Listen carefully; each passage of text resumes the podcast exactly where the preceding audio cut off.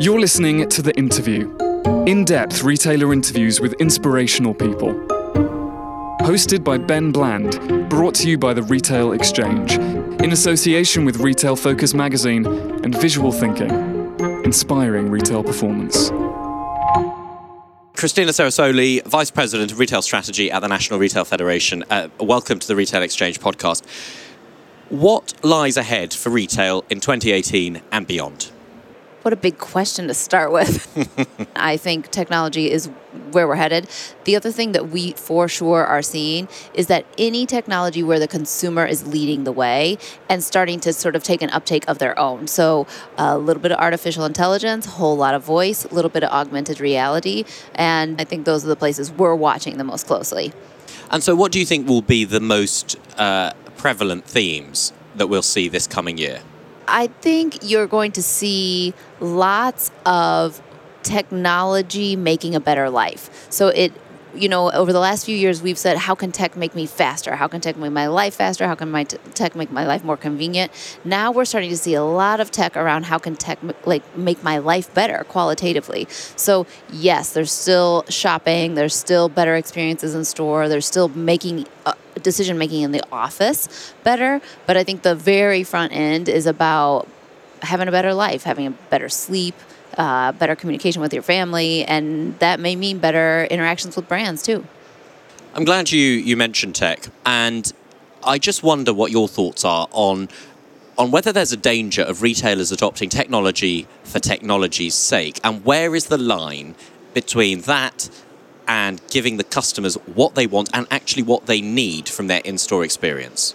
Totally. And actually, I would say maybe that's one of the central themes. So brand by brand, a lot of brands are saying, what is most important to us, especially over the next year, right? So do we start in-house? Do we make those, that dis- decision-making capability a little bit better? Or are we really going to start and face externally first and work with the customer? Some brands are a little younger, so the customer's super excited about a more tech-enabled interaction. But somebody like a Saks Fifth Avenue, really true to their brand, they know that that interpersonal interaction, that high-touch experience is what matters.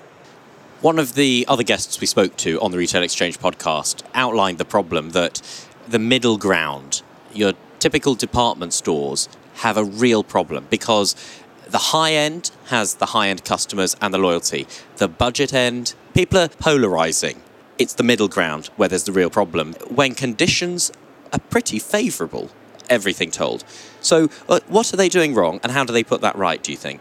Well, I mean, talk about favourable conditions, right? In the U S, you come out of November and December with the highest retail comps we've seen since two thousand ten, so five point five percent over last year. Like, couldn't, almost couldn't be better. I won't say it couldn't be better, but um, yeah, in a, in a retail environment, looks that looks like we have a real momentum and that, that that will continue.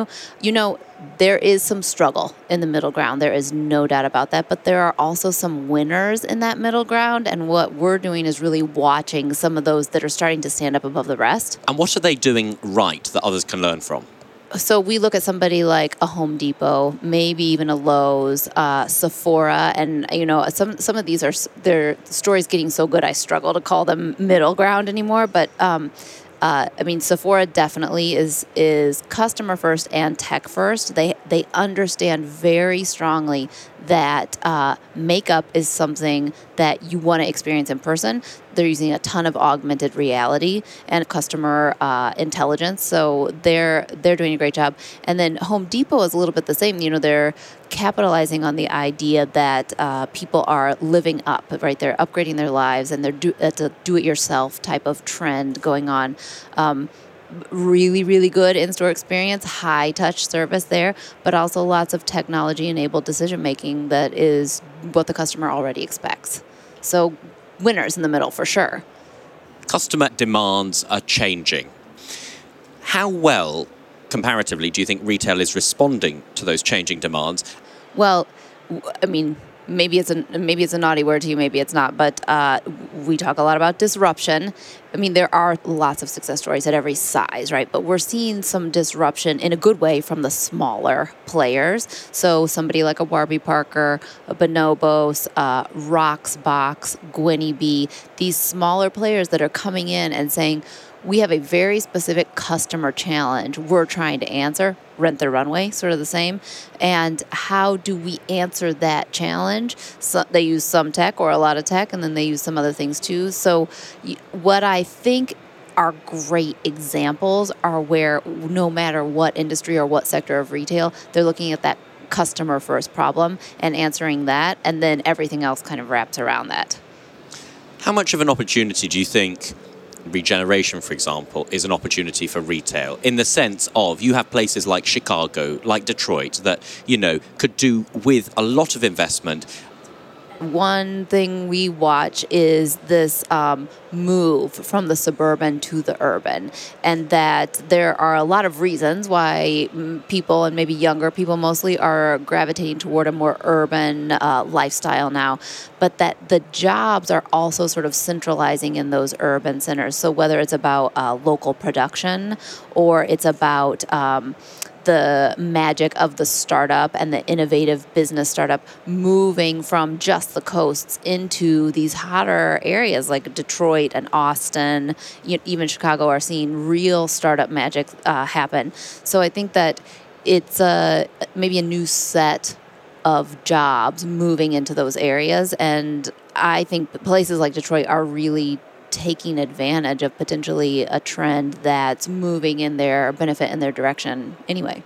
And where do you think the opportunities are geographically for retailers that are perhaps based outside the U S who want to make uh, inroads to opening stores here? Where are the opportunities that they should be looking at? Well, that that is an interesting question, and I probably don't have a specific answer for you, but this is what I will tell you.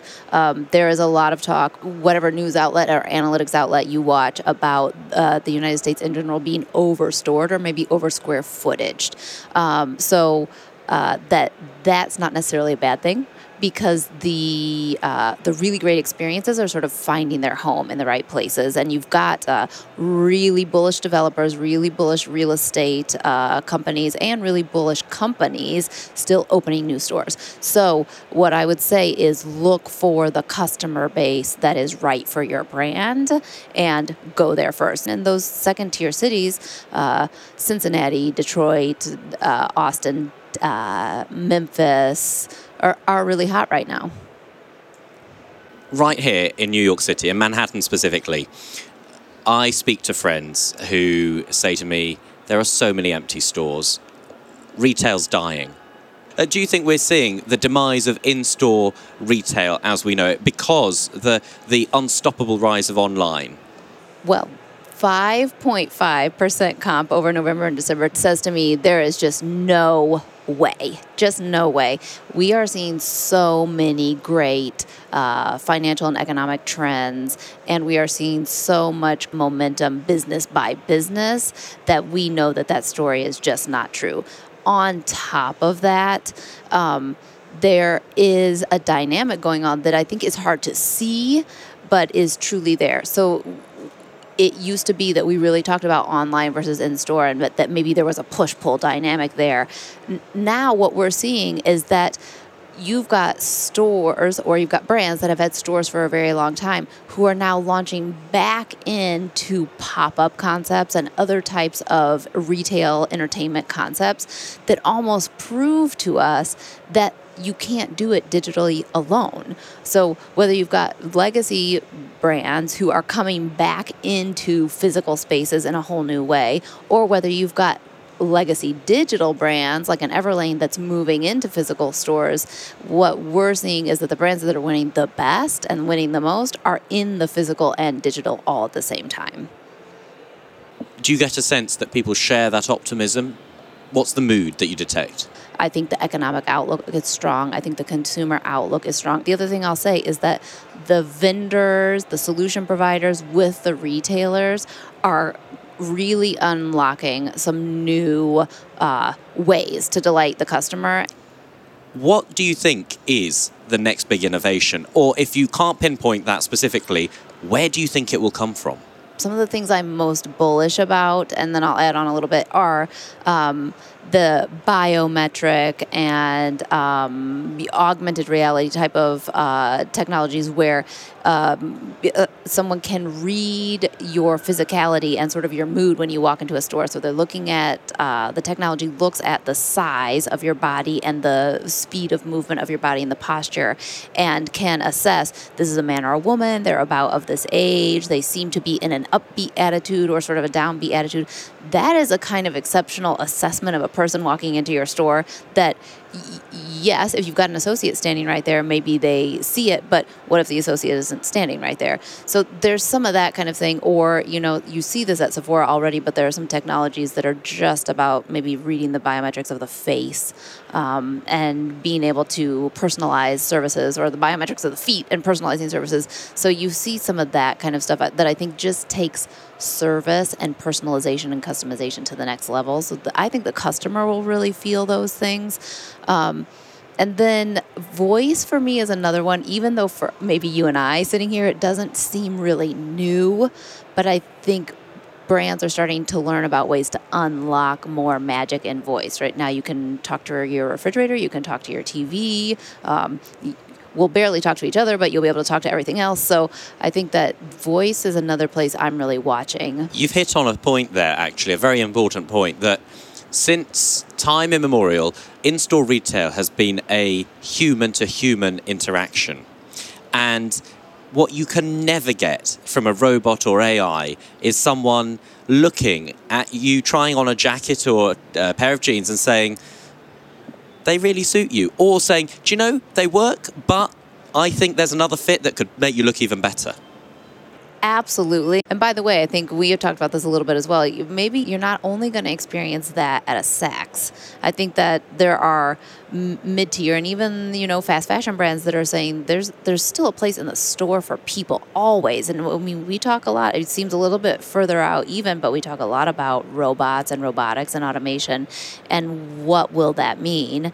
And the resounding opinion is that people need other people, and that that's not going to go away. So yes, the tech makes life easier for the sales associate. It makes life easier potentially for the customer, and maybe it makes life easier for delivery, for everybody. But the the person to person is just not going anywhere.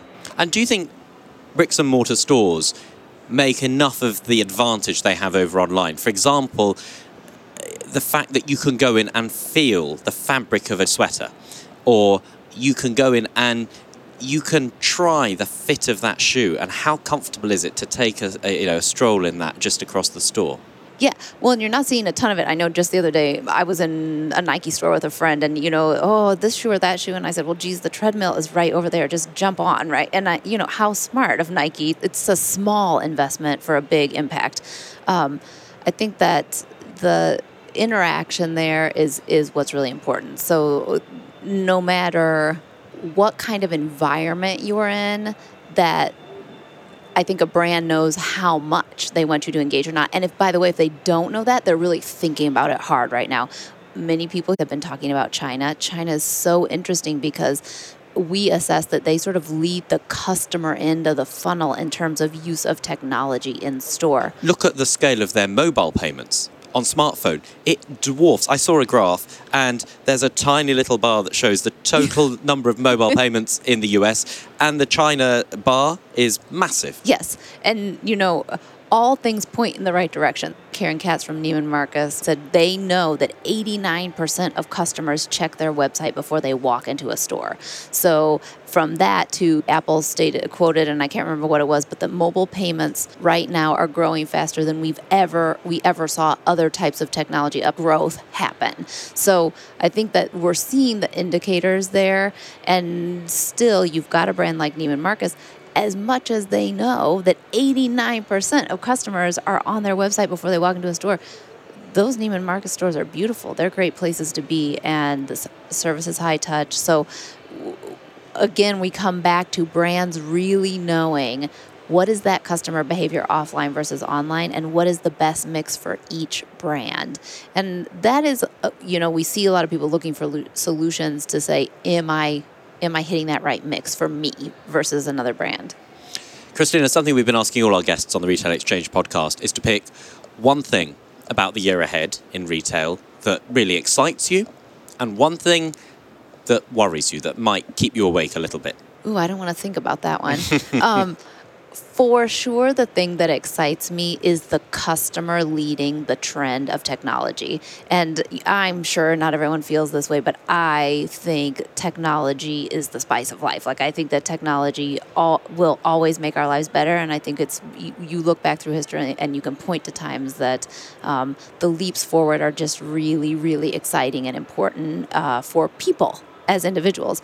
And as retailers, we love people, right? We started out saying, well, we want to delight people. So for me, I'm always watching the customer and the consumer and saying, where are they going? And and how do we uh, make life a great experience for them? Um, keeping me awake, I think we... think a lot about how to get the right people in a room together, whether on the phone or in really, really big groups, thirty-seven thousand of us, or smaller groups, um, and make sure that the right people are having the right conversations, because I don't think we want to see anybody struggle. We don't want to see people struggle to have a great business. We don't want to see them struggle to delight the customer. And what we know for sure is that coming together in groups is one of the most important things that happens in uh, for these retailers and for the vendors too. So making sure to hook up the right people with the right other people, I think, is probably where I'll be spending a lot of brain time. Okay, uh, Cristina Ceresoli, the uh, Vice President of Retail Strategy at the National Retail Federation. Thank you very much. Thank you. You've been listening to the Retail Exchange podcast. Subscribe online at the retail exchange dot co dot uk and join the debate on Twitter. Hashtag Retail Exchange. This episode is brought to you by retail transformation agency Visual Thinking in association with Retail Focus Magazine. Thanks for listening.